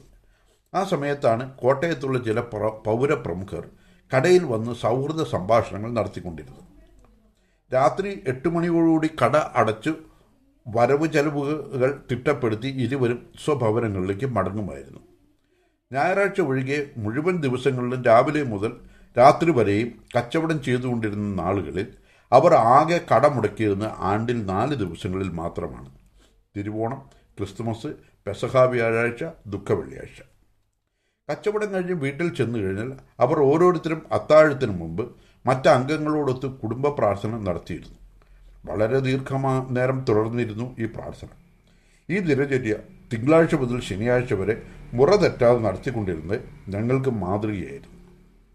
ഞായറാഴ്ച ദിവസം രാവിലെ അവർ മൂന്ന് പേരും കോട്ടയം ജെറുസലേം പള്ളിയിലെ ആരാധനയിൽ പങ്കെടുത്തിരുന്നു. ഒരിക്കലും അതിൽ വീഴ്ച വരുത്തിയിട്ടില്ല. അതുകൊണ്ട് മക്കളിൽ ഭൂരിപക്ഷം പേരും ഞായറാഴ്ച പള്ളിയിൽ പോകുന്ന ഒഴിവാക്കിയിട്ടില്ല. ആരാധനയ്ക്ക് ശേഷം എന്റെ അപ്പൻ വീട്ടിലെത്തി കഴിഞ്ഞാൽ തലയാഴ്ചത്തെ കടയിലെ കണക്കുകൾ സമയമെടുത്ത് പരിശോധിച്ച് ലെഡ്ജർ പൂർത്തിയാക്കുന്ന ശ്രമകരമായ ജോലി ചെയ്തിരുന്നു ഞാൻ ഇപ്പോഴും ഓർക്കുന്നു. തുടർന്ന് വൈകുന്നേരം നാല് മണിയോടുകൂടി ഇളയ രണ്ട് സഹോദരന്മാരും മൂത്ത സഹോദരന്റെ താമസ സ്ഥലത്ത് ചെല്ലുന്നത് പതിവായിരുന്നു. അദ്ദേഹത്തിന്റെ ഭാര്യ ഞങ്ങൾ വല്യമ്മച്ചി എന്ന് വിളിച്ചിരുന്നു. അനുജന്മാരുടെ കാര്യങ്ങൾ ശുഷ്കാന്തിയോട് തന്നെ അന്വേഷിച്ചു പോന്നിരുന്നു. ജ്യേഷ്ഠാനുജന്മാർ എല്ലാവരും കൂടി പല കാര്യങ്ങളും സംസാരിച്ചിരുന്നത് അപ്പോഴാണ്.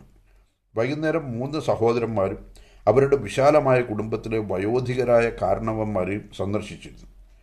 മൂന്നുപേരും പങ്കുചേർന്ന് നടത്തിയ സ്റ്റേഷനക്കടയിൽ പ്രശസ്തരായ പല കമ്പനിക്കാരും സാധനങ്ങൾ സപ്ലൈ ചെയ്യുമായിരുന്നു.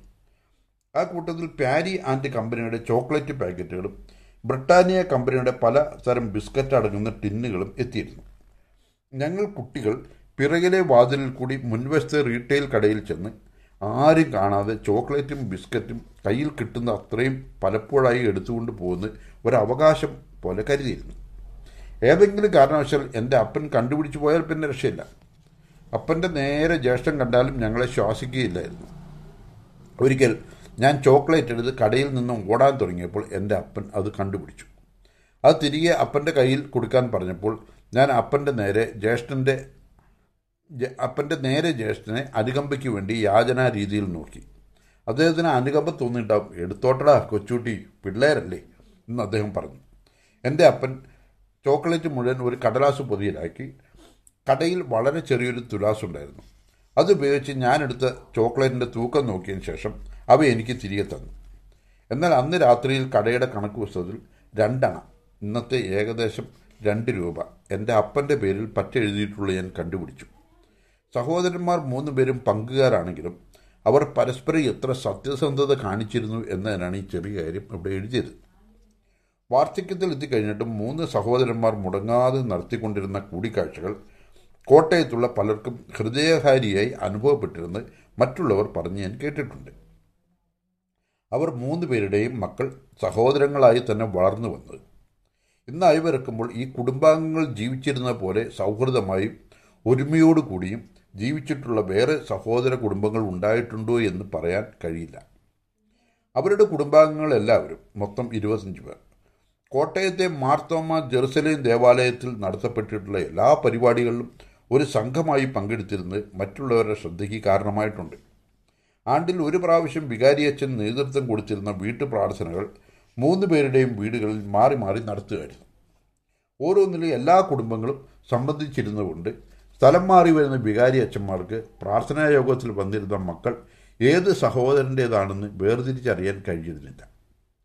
ഈ വിവരം മൂത്ത സഹോദരന്റെ ശവസംസ്കാര വേളയിൽ നടത്തിയ ഒരു ചരമപ്രസംഗത്തിൽ യശശരീരനായ റവറന്റ് കെ ജെ ഫിലിപ്പ് പറഞ്ഞ് ഇന്നും എന്റെ ഓർമ്മയിൽ മായാതെ നിൽക്കുന്നു. അവരിൽ ഒടുവിലായി നിര്യാതനായ എന്റെ അപ്പന്റെ ശവസംസ്കാര ചടങ്ങിൽ നടത്തപ്പെട്ട ഒരു പ്രസംഗത്തിൽ മൂന്ന് സഹോദരന്മാരും ഇതാ വീണ്ടും സ്വർഗീയ ഭവനത്തിൽ ഒന്നിച്ചുകൂടി പഴയ കാര്യങ്ങൾ പറയുന്നുണ്ടാവുമെന്ന് ഭാവനയോടെ വിവരിച്ചപ്പോൾ മക്കളായ ഞങ്ങൾക്ക് ലഭിച്ച ദിവ്യമായ ഒരു അനുഭൂതി തന്നെയായിരുന്നു. മൂന്ന് സഹോദരന്മാരും അവരുടെ ഭാര്യമാരും മറ്റു കുടുംബാംഗങ്ങളും ജീവിച്ചിരിക്കുന്ന ചുരുക്കം പേരും വിവാഹം വഴി വേറെ കുടുംബാംഗങ്ങളായി മാറിയവർ ഒഴികെ കോട്ടയം ജെറുസലേം പള്ളിയുടെ സെമിത്തേരിയിൽ ഒരേ കുടുംബ കല്ലറിയിൽ മണ്ണോട് ചേർന്ന് നിത്യതയിൽ ദൈവത്തോടൊപ്പം ചേരുന്ന ഭാഗ്യാവസ്ഥയിൽ എത്തിക്കഴിഞ്ഞു. അവരോട് കൂടെ അനശ്വരതയിൽ പങ്കുചേരാൻ ദൈവം എന്നെ വിളിക്കുന്നത് പ്രതീക്ഷിച്ചുകൊണ്ടാണ് ഈ വയോധികൻ. അതായത് ഞാൻ. കാലം കഴിച്ചു കൂട്ടുന്നത് അടുത്ത ചാപ്റ്റർ കോട്ടയത്ത് നിന്ന് ബോട്ട് മാർഗം ഫോർട്ട് കൊച്ചിയിലേക്കുള്ള ആദ്യത്തെ യാത്ര. വിദേശം എന്ന് പറഞ്ഞാൽ ഇന്ത്യയ്ക്ക് വെളിയിൽ എന്ന അർത്ഥത്തിലല്ല. ഈ ലേഖനത്തിന്റെ തലക്കെട്ടുകൊണ്ട് ഞാൻ ഉദ്ദേശിച്ചു. എന്റെ ബാല്യകാലത്ത് തിരുവിതാംകൂർ എന്ന രാജ്യം ഒരു രാഷ്ട്രമായാണ് കരുതപ്പെട്ടിരുന്നത്. പ്രതിരോധം വിദേശ നയം എന്നിവ ബ്രിട്ടീഷ് ചക്രവർത്തിയുടെ ഭരണത്തിന് കീഴിലായിരുന്നു. അവയെ ഒഴിവാക്കിയാൽ തിരുവിതാംകൂർ ഒരു പരമാധികാര രാഷ്ട്രം തന്നെയായിരുന്നു. തിരുവിതാംകൂറിന്റെ പുറത്തേക്കുള്ള എന്റെ ആദ്യത്തെ യാത്രയെയാണ് ഞാൻ വിദേശയാത്ര എന്നുദ്ദേശിച്ചത്. എന്റെ ബാല്യത്തിൽ തിരുവിതാംകൂറിന്റെ പരമാധികാരി ശ്രീ ചിത്തിര തിരുനാൾ മഹാരാജാവായിരുന്നു. അന്ന് കൊച്ചി എന്ന രാജ്യം മറ്റൊരു മഹാരാജാവിന്റെ പരമാധികാരത്തിന് കീഴിലുമായിരുന്നു. അക്കാലത്ത് എന്നെ പഠിപ്പിച്ച അധ്യാപകരിൽ എന്നോട് പിതൃതുല്യമായ വാത്സല്യം പ്രകടിപ്പിച്ചിരുന്ന ആളായിരുന്നു വി ഡബ്ല്യു ചാണ്ടി സാർ. അദ്ദേഹം കോട്ടയം സി എം എസ് ഹൈസ്കൂളിലെ സി എം എസ് കോളേജ് ഹൈസ്കൂളിലെ മിഡിൽ സ്കൂൾ ക്ലാസ്സുകളിലാണ് പഠിപ്പിച്ചിരുന്നത്. എപ്പോഴും സുസ്മേരവദനും എന്നും വെള്ള ഷർട്ടും മുണ്ടും ഉടുത്ത് പുളിയിലക്കരയൻ കവടിയുമിട്ട് വെളുത്ത നിറമുള്ള ചാണ്ടി സാർ ക്ലാസ്സിലേക്ക് വരുന്നത് ഒരു ദൈവദൂതനെ പോലെയാണ് വിദ്യാർത്ഥികളായിരുന്ന ഞങ്ങൾ ദർശിച്ചിരുന്നത്. ആ കാലങ്ങളിൽ പ്രൈവറ്റ് സ്കൂളുകളിൽ പ്രത്യേകിച്ച് മിഡിൽ സ്കൂൾ ക്ലാസ്സുകളിൽ പഠിപ്പിച്ചിരുന്ന പല അധ്യാപകരും ക്ലാസ് കഴിയുമ്പോഴും ക്ലാസ്സുകൾ ആരംഭിക്കുന്നതിന് മുമ്പ് രാവിലെയുള്ള സമയത്തും പ്രൈവറ്റ് ട്യൂഷൻ ക്ലാസ്സുകൾ എടുക്കുമായിരുന്നു. ചാണ്ടി സാർ ഈ ആവശ്യത്തിന് അദ്ദേഹത്തിന് വീട്ടിൽ ഒരു മുറി സജ്ജമാക്കിയിരുന്നു. ആ വരുമാനം കൂടി ഉണ്ടെങ്കിൽ മാത്രമേ അക്കാലത്ത് കുടുംബം പുലർത്തി കൊണ്ടുപോകാൻ സാധിക്കുമായിരുന്നുള്ളൂ. പ്രൈവറ്റ് ട്യൂഷൻ ഏർപ്പെ എടുത്തിരുന്ന അധ്യാപകരിൽ ഏറ്റവും ഡിമാൻഡ് ഉണ്ടായിരുന്ന ആളായിരുന്നു വി ഡബ്ല്യു ചാണ്ടി സാർ. ആ കാരണം കൊണ്ട് കൂടിയാണ് അദ്ദേഹത്തിന്റെ നേരിട്ടുള്ള ശിക്ഷണത്തിലെ അംഗത്വത്തിന് ഞാൻ ആഗ്രഹിച്ചു. അദ്ദേഹവും എന്റെ അപ്പനും സതീർത്ഥരായിരുന്നതുകൊണ്ട് ഞാൻ ചാണ്ടി സാറിന്റെ ട്യൂഷന് കീഴ്പ്പെടുത്തുന്നതിന് കീഴ്പ്പെടുന്നതിന് എന്റെ അപ്പന് പൂർണ സമ്മതവുമായിരുന്നു. ഞങ്ങളുടെ പാഠ്യപദ്ധതി പ്രകാരമുള്ള വിഷയങ്ങൾ പഠിപ്പിക്കുന്നതിന് പുറമേ ഓരോ വിദ്യാർത്ഥിയുടെയും കഴിവുകൾ മനസ്സിലാക്കി കൊടുക്കുന്നതിനുള്ള ചാണ്ടി സാറിന്റെ ഒരു പ്രത്യേക നൈപുണ്യം എടുത്തു പറയണം. പഠിപ്പിക്കുന്ന സമയം കഴിഞ്ഞ് ചാണ്ടി സാർ ഞങ്ങളുടെ പ്രത്യേക കഴിവുകൾക്ക് പ്രോത്സാഹനം നൽകുന്ന ഏർപ്പാടുണ്ടായിരുന്നു. ചെറിയ ക്ലാസ്സുകളിൽ പഠിക്കുമ്പോൾ പ്രസംഗങ്ങൾ എഴുതി തയ്യാറാക്കുന്നത് എനിക്കിഷ്ടപ്പെട്ട ഹോബിയായിരുന്നു. പലപ്പോഴും ഞാൻ ഏതെങ്കിലും ഒരു വിഷയത്തെപ്പറ്റി പ്രസംഗം എഴുതി തയ്യാറാക്കി ആയിരുന്നു ചില പല ദിവസങ്ങളിലും സാറിന്റെ ജോലി കഴിയുമ്പോൾ ആ പ്രസംഗങ്ങൾ ചാണ്ടി സാർ വായിക്കുമായിരുന്നു. എത്ര വൈകിയാലും അത് മുഴുവൻ വായിച്ച് മനസ്സിലാക്കി അദ്ദേഹം വേണ്ട തിരുത്തലുകൾ വരുത്തുമായിരുന്നു. എന്ന് മാത്രമല്ല ഞാൻ എഴുതിയിരുന്ന ചെറു പ്രസംഗങ്ങൾ അദ്ദേഹം വായിച്ചിട്ട് പലപ്പോഴും എന്നെ അകമഴിഞ്ഞ് അനുമോദിക്കുകയും പ്രോത്സാഹിപ്പിക്കുകയും ചെയ്തിരുന്നു. അങ്ങനെ പ്രത്യേക ശ്രദ്ധയിലൂടെ പ്രസംഗിക്കാനുള്ള എന്റെ കഴിവിനെ വളർത്തിയെടുക്കാൻ അദ്ദേഹം ശ്രദ്ധിച്ചിരുന്നു. അതിനുവേണ്ടി അദ്ദേഹം ചെലവാക്കിയ സമയത്തിന് യാതൊരു പ്രതിഫലവും വാങ്ങിയിരുന്നില്ല. താഴെയുള്ള ക്ലാസ്സുകളിൽ പഠിക്കുമ്പോൾ ചില അധ്യാപകർ കുട്ടികളോട് കടൽ കണ്ടിട്ടുള്ളവർ കപ്പൽ കണ്ടിട്ടുള്ളവർ വിമാനം കണ്ടിട്ടുള്ളവർ തീവണ്ടി കണ്ടിട്ടുള്ളവർ കൈപൊക്കാൻ പറയുമ്പോൾ എനിക്ക് കൈപൊക്കാൻ സാധിച്ചിരുന്നില്ല. കപ്പൽ കണ്ടിട്ടുള്ളവരും തീവണ്ടി കണ്ടിട്ടുള്ളവരും ഞങ്ങളുടെ ക്ലാസ്സിൽ പലരും ഉണ്ടായിരുന്നു. കോട്ടയത്ത് അക്കാലത്ത് തീവണ്ടി ഗതാഗതം ഇല്ലായിരുന്നു. എന്റെ ദുരവസ്ഥയെപ്പറ്റി ചാണ്ടി സാറിനോട് ഞാൻ ഒരിക്കൽ പറഞ്ഞു. അതിന് അദ്ദേഹം കണ്ടുപിടിച്ച പരിഹാരം ഇങ്ങനെയായിരുന്നു. അദ്ദേഹത്തിന്റെ ജ്യേഷ്ഠൻ ഫോർട്ട് കൊച്ചിയിൽ പോസ്റ്റ് മാസ്റ്ററായി ജോലി ചെയ്തിരുന്നുകൊണ്ട് കുടുംബമായി അദ്ദേഹം കൊച്ചിയിലാണ് താമസിച്ചിരുന്നത്. ചാണ്ടി സാർ മൂത്ത ജ്യേഷ്ഠനെ സന്ദർശിക്കാൻ കൊച്ചിയിലേക്ക് പോകാൻ ആഗ്രഹിച്ച സന്ദർഭത്തിലായിരുന്നു ഞാൻ എന്റെ ദുരവസ്ഥ അറിയിച്ചത്. അങ്ങനെ അടുത്ത കൊച്ചി യാത്രയ്ക്ക് എന്നെ കൂടി കൊണ്ടുപോകാൻ അദ്ദേഹം തീരുമാനിച്ചു. യാത്രാ ചെലവിന് വേണ്ടി വരുന്ന തുക അദ്ദേഹം ഒരു കടലാസിൽ കുറിച്ചു. കോട്ടയം കൊച്ചി വണ്ടിക്കൂലി മറ്റ് ചെലവുകളെല്ലാം കൂടി കണക്കുകൂട്ടിയപ്പോൾ ആറ് രൂപ ചില്ലുവാനും വരുമെന്ന് അദ്ദേഹം പറഞ്ഞു. എന്റെ അപ്പൻ ചാണ്ടി സാറിന്റെ കയ്യിൽ പത്ത് രൂപ കൊടുത്തു. ചാണ്ടി സാറും ഭാര്യയും അവരുടെ ഇളയ മക്ക അവരുടെ മക്കളിൽ ഇളയവരായ സോമനും മോഹനും കൂടി സോമൻ അക്കാലത്ത് പത്ത് വയസ്സും മോഹന് ഏഴ് വയസ്സും ഉണ്ടായിരുന്നിരിക്കണം. യാത്രാ സംഘത്തിൽ ഉൾപ്പെട്ടിരുന്നു. യാത്ര പോകേണ്ട ദിവസം രാത്രിയോടെ ഞാൻ വീട്ടിൽ നിന്നും അത്താഴം കഴിച്ച് ചാണ്ടി സാറിനോടൊപ്പം കോട്ടയത്ത് കച്ചേരി കടവിലുള്ള ബോട്ടി എത്തിയിലെത്തിയപ്പോഴേക്കും സാറിന്റെ ഭാര്യയും മക്കളും അവിടെ എത്തിയിരുന്നു. ഞങ്ങളുടെ ബോട്ട് പുത്തൻതോട്ടിൽ കൂടി മൺട്രോ വിളക്ക് കഴിഞ്ഞ് വേമ്പനാട്ട് കായലിലേക്ക് എത്തിയപ്പോൾ ഹാ എന്തൊരു കാഴ്ചയായിരുന്നു. ആദ്യം ബോട്ടിൽ നിന്ന് തണ്ണീർ മുഖത്തും പിന്നെ വൈക്കത്തുമായിരുന്നു. അവിടെ കഴിഞ്ഞോടുകൂടി ഞാൻ ഉറങ്ങിപ്പോയി. ഉറക്കത്തിൽ നിന്ന് എഴുന്നേറ്റപ്പോൾ ബോട്ടിലെ ജോലിക്കാർ ഇടക്കൊച്ചി എന്ന് പറയുന്നത് കേട്ടു. അതിരാവിലെ മൂന്ന് മണിയോടുകൂടി ഫോർട്ട് കൊച്ചി ജെട്ടിയിലെത്തിയപ്പോൾ ഞങ്ങൾ അവിടെ ഇറങ്ങി. രണ്ട് റിക്ഷകളിലായി ഞങ്ങൾ സാറിന്റെ ജ്യേഷ്ഠന്റെ വീട്ടിലെത്തിയപ്പോൾ സമയം നാല് മണിയായിട്ടുണ്ടാവും. പിറ്റേ ദിവസം ആ വീട്ടിൽ നിന്നും പ്രാതൽ കഴിച്ചിട്ട് ചാണ്ടി സാറും ഞാനും സോമനും കൂടി നടന്ന് ബോട്ടി ജെട്ടിയിലെത്തി. ഒരു മച്ചുവ മാർഗം വില്ലിംഗ്ടൺ ഐലൻഡിൽ ചെന്നു. മലബാർ ഹോട്ടലിന്റെ മുന്നിലുള്ള ജെട്ടിയിലാണ് ഞങ്ങൾ ഇറങ്ങിയത്. അവിടെ നിന്ന് നാല് ഭാഗത്തേക്ക് നോക്കിയപ്പോൾ കണ്ട കാഴ്ച എനിക്ക് വർണിക്കാനാവാത്ത ഹരം നൽകി. അവിടെ വെച്ച് ഞാൻ സാറിനോടൊരു മണ്ടത്തരം ചോദിച്ചു. സാറേ ഇംഗ്ലണ്ടൊക്കെ ഇതുപോലെ ഇരിക്കുമോ? സാറൊന്ന് ചിരിച്ചതല്ലാതെ ഞാൻ ചോദിച്ചതിനെ ആക്ഷേപിച്ചില്ല. ഞങ്ങൾ വിമാനത്താവളം വരെ നടന്നു. അന്ന് കൊച്ചി നേവൽ വിമാനത്താവളം മാത്രമേ ഉണ്ടായിരുന്നുള്ളൂ. അത് വെല്ലിംഗ്ടൺ ഐലൻഡിലുമായിരുന്നു. ഞങ്ങൾ അവിടെ ഒരു കാരവൻ വിമാനം ഇറങ്ങുന്നുണ്ടെന്ന് മനസ്സിലാക്കിക്കൊണ്ട് ആണ് അവിടം വരെ നടന്നത്. ആകാശത്തിലൂടെ വളരെ അപൂർവമായി വിമാനം പറക്കുന്നത് മാത്രം അതുവരെ കണ്ടിട്ടുണ്ടായിരുന്ന എനിക്ക്. ഒരു വിമാനം നിലത്തിറങ്ങുന്നതും അതിൽ നിന്ന് യാത്രക്കാർ ഇറങ്ങി നടന്ന് അടുത്തുള്ള കെട്ടിടത്തിലേക്ക് പോകുന്നതും വിസ്മയ കാഴ്ചയായിരുന്നു. പിന്നീട് ഞങ്ങൾ ഒരു കപ്പൽ കാണാൻ ശ്രമിച്ചു.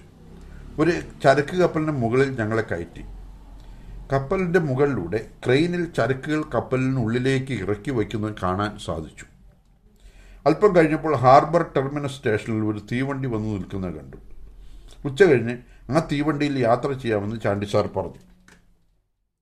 ഊണ് കഴിക്കുന്നതിന് വീണ്ടും ഒരു മച്ചുവയിൽ ഞങ്ങൾ അക്കരെ കടന്ന് മട്ടാഞ്ചേരിയിൽ ചെന്ന് ഒരു സാധാരണ ഹോട്ടലിൽ കയറി. അൻപത് പൈസ.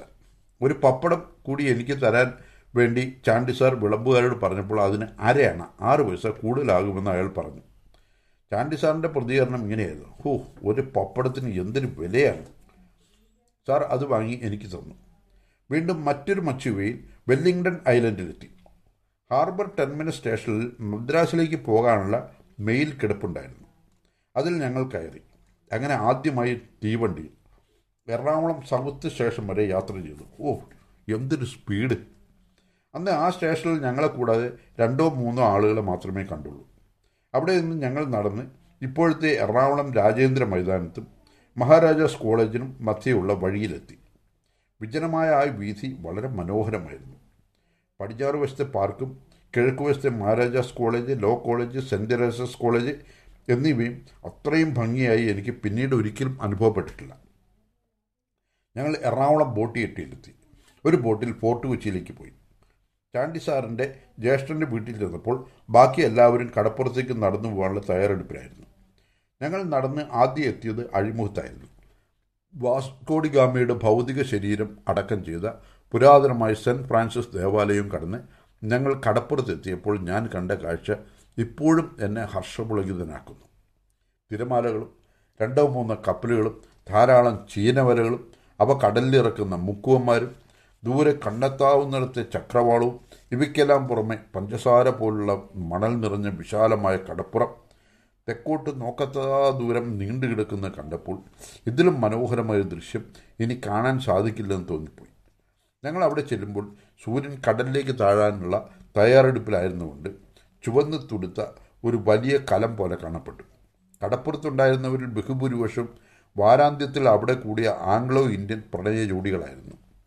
മന്ദം മന്ദം സൂര്യൻ കടലിലേക്ക് താഴ്ന്നു ഒരു പൊട്ടുപോലെയായി. ഒടുവിൽ അതും ഇല്ലാതായപ്പോൾ കടപ്പുറത്ത് വന്ന ഭൂരിപക്ഷം പേരും സന്തോഷത്തോടെ മടങ്ങാൻ തുടങ്ങി. കുട്ടികളായ ഞങ്ങളാവട്ടെ പഞ്ചാര മണൽ മണൽപ്പുറത്ത് ഞങ്ങൾ കരുതിയിരുന്ന ഒരു പന്ത് ഉപയോഗിച്ച് ഇരുട്ടാവുന്നവരെ കളിച്ചു. തിരികെ ചാണ്ടിസാറിന്റെ ജ്യേഷ്ഠന്റെ വീട്ടിലെത്തി അന്തി ഉറങ്ങി. പിറ്റേന്ന് പ്രാതൽ കഴിച്ച് വീണ്ടും ബോട്ടിയെട്ടിയിൽ നിന്നും മടക്കയാത്ര. അങ്ങനെ എന്റെ ആദ്യത്തെ വിദേശയാത്ര അവസാനിച്ചു.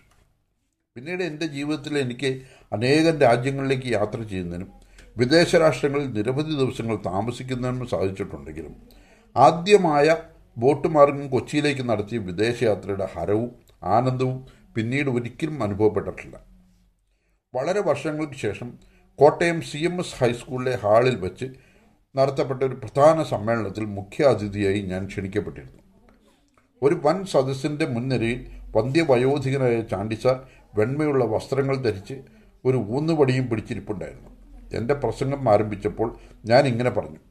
പ്രസംഗം പറയുമ്പോൾ ആദ്യകാലങ്ങളിൽ എനിക്കുണ്ടായിരുന്ന സഹാ സഭാകമ്പം എന്നെ വിട്ടുമാറിയിട്ട് വർഷങ്ങൾ പലത് കഴിഞ്ഞു. എന്നാൽ ഇന്ന് പതിവില്ലാത്ത സഭാകമ്പം എനിക്കുണ്ടാകുന്നു അത് എന്തുകൊണ്ടാണെന്ന് എനിക്ക് മനസ്സിലായി. ഞാൻ പ്രസംഗകലയുടെ ബാലപാഠങ്ങൾ അഭ്യസിച്ചിരുന്നപ്പോൾ എന്റെ പ്രസംഗങ്ങളിൽ വെട്ടും തിരുത്തും നൽകി എന്നെ ആവോളം പ്രോത്സാഹനം തന്ന എന്റെ വന്ദി ഗുരുനാഥൻ അദ്ദേഹത്തിന്റെ അരുമ ശിഷ്യൻ മുഖ്യപ്രസംഗികനായി സാർ പഠിപ്പിച്ച അതേ സ്കൂളിൽ വന്ന് നടത്തുന്ന പ്രസംഗം കേൾക്കാൻ ശ്രോതാക്കളുടെ മുൻനിരയിൽ ഇരിക്കുന്ന കാഴ്ച മൂലം എന്റെ കാലുകൾക്ക് വിറയൽ അനുഭവപ്പെടുന്നു. ഞാൻ അദ്ദേഹത്തെ നിരാശപ്പെടുത്താതെ ശക്തി സംഭരിക്കാൻ ദൈവത്തോട് പ്രാർത്ഥിച്ചുകൊണ്ട് എന്റെ പ്രസംഗം തുടരട്ടെ.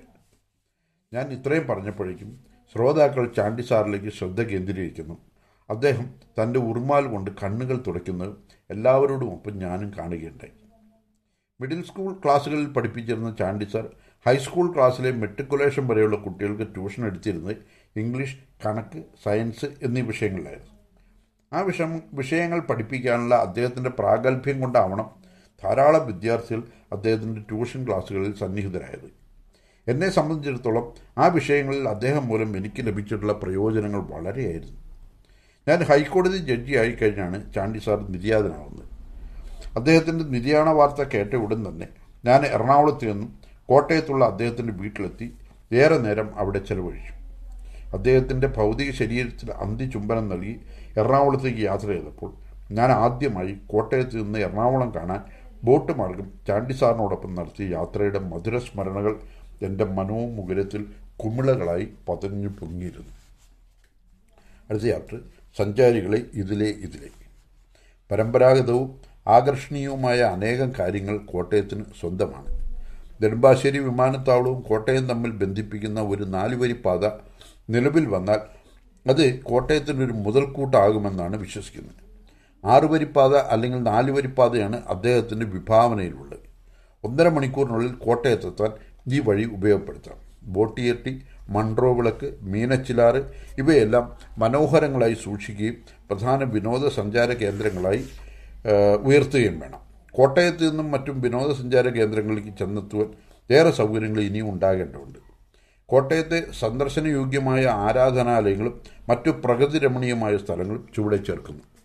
വൈക്കം മഹാദേവ ക്ഷേത്രം ഏറ്റുമാനൂർ മഹാദേവ ക്ഷേത്രം തിരുനക്കര മഹാദേവ ക്ഷേത്രം താഴ്ത്തങ്ങാടി ജമാ ജുമാ മസ്ജിദ് പനച്ചിക്കാട് ക്ഷേത്രം തളിക്കോട്ട ശിവക്ഷേത്രം അതിരമ്പുഴ പള്ളി വിമലഗിരി പള്ളി Saint Mary's Yakobaya Suriyani cathedral Mozart art gallery Vagamon Illikkal Kallu വിശുദ്ധ അൽബോസ അൽഫോൻസാമ്മയുടെ ഖബറിടം കോട്ടയം ചെറിയ പള്ളി ഇലവീഴ പൂഞ്ചിറ കൊട്ടത്താവളം നടുക്കാനി കുമരകം ബേർഡ് സാഞ്ചുറി പാതിരാമണൽ ദ്വീപ് പൂഞ്ഞാർ പാലസ് മൂന്നാറ് മലങ്കര ഡാം അഞ്ചുവിളക്ക് അയ്യമ്പാറ തൃക്കൊടിത്താനം വിഷ്ണുക്ഷേത്രം വളഞ്ഞങ്ങാനം വെള്ളച്ചാട്ടം മണർകാട് ഭഗവതി ക്ഷേത്രം പള്ളി ഭഗവതി ക്ഷേത്രം നീലപ്പേരൂർ കാവിൽ ഭഗവതി ക്ഷേത്രം സൂര്യദേവ ക്ഷേത്രം ആദിത്യപുരം ശ്രീ സുബ്രഹ്മണ്യ സ്വാമി ക്ഷേത്രം പെരുന്ന ശ്രീ കൃഷ്ണക്ഷേത്രം ശ്രീകൃഷ്ണ ക്ഷേത്രം തിരുവാർപ്പ് ശ്രീ ധർമ്മശാസ്ത്ര ക്ഷേത്രം പാക്കിൽ Saint Thomas cathedral Pala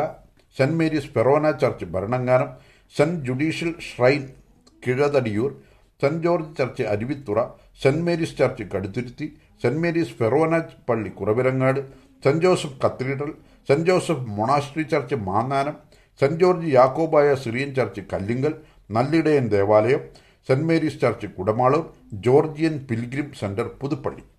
ഇവയെല്ലാം കൂടാതെ കമനീയമായ അനേകം സ്ഥലങ്ങൾ കോട്ടയം ജില്ലയിൽ ഉണ്ട്. വിനോദസഞ്ചാരികൾക്ക് പ്രിയങ്കരമായ ഈ സ്ഥലങ്ങളിൽ ചരിത്രവും ചാരുതയും എഴുചേർന്ന് കിടക്കുന്നു എന്ന് പറയുന്നതോടൊപ്പം നമ്മുടെ സമയം ഏതാണ്ട് അവസാനിച്ചു.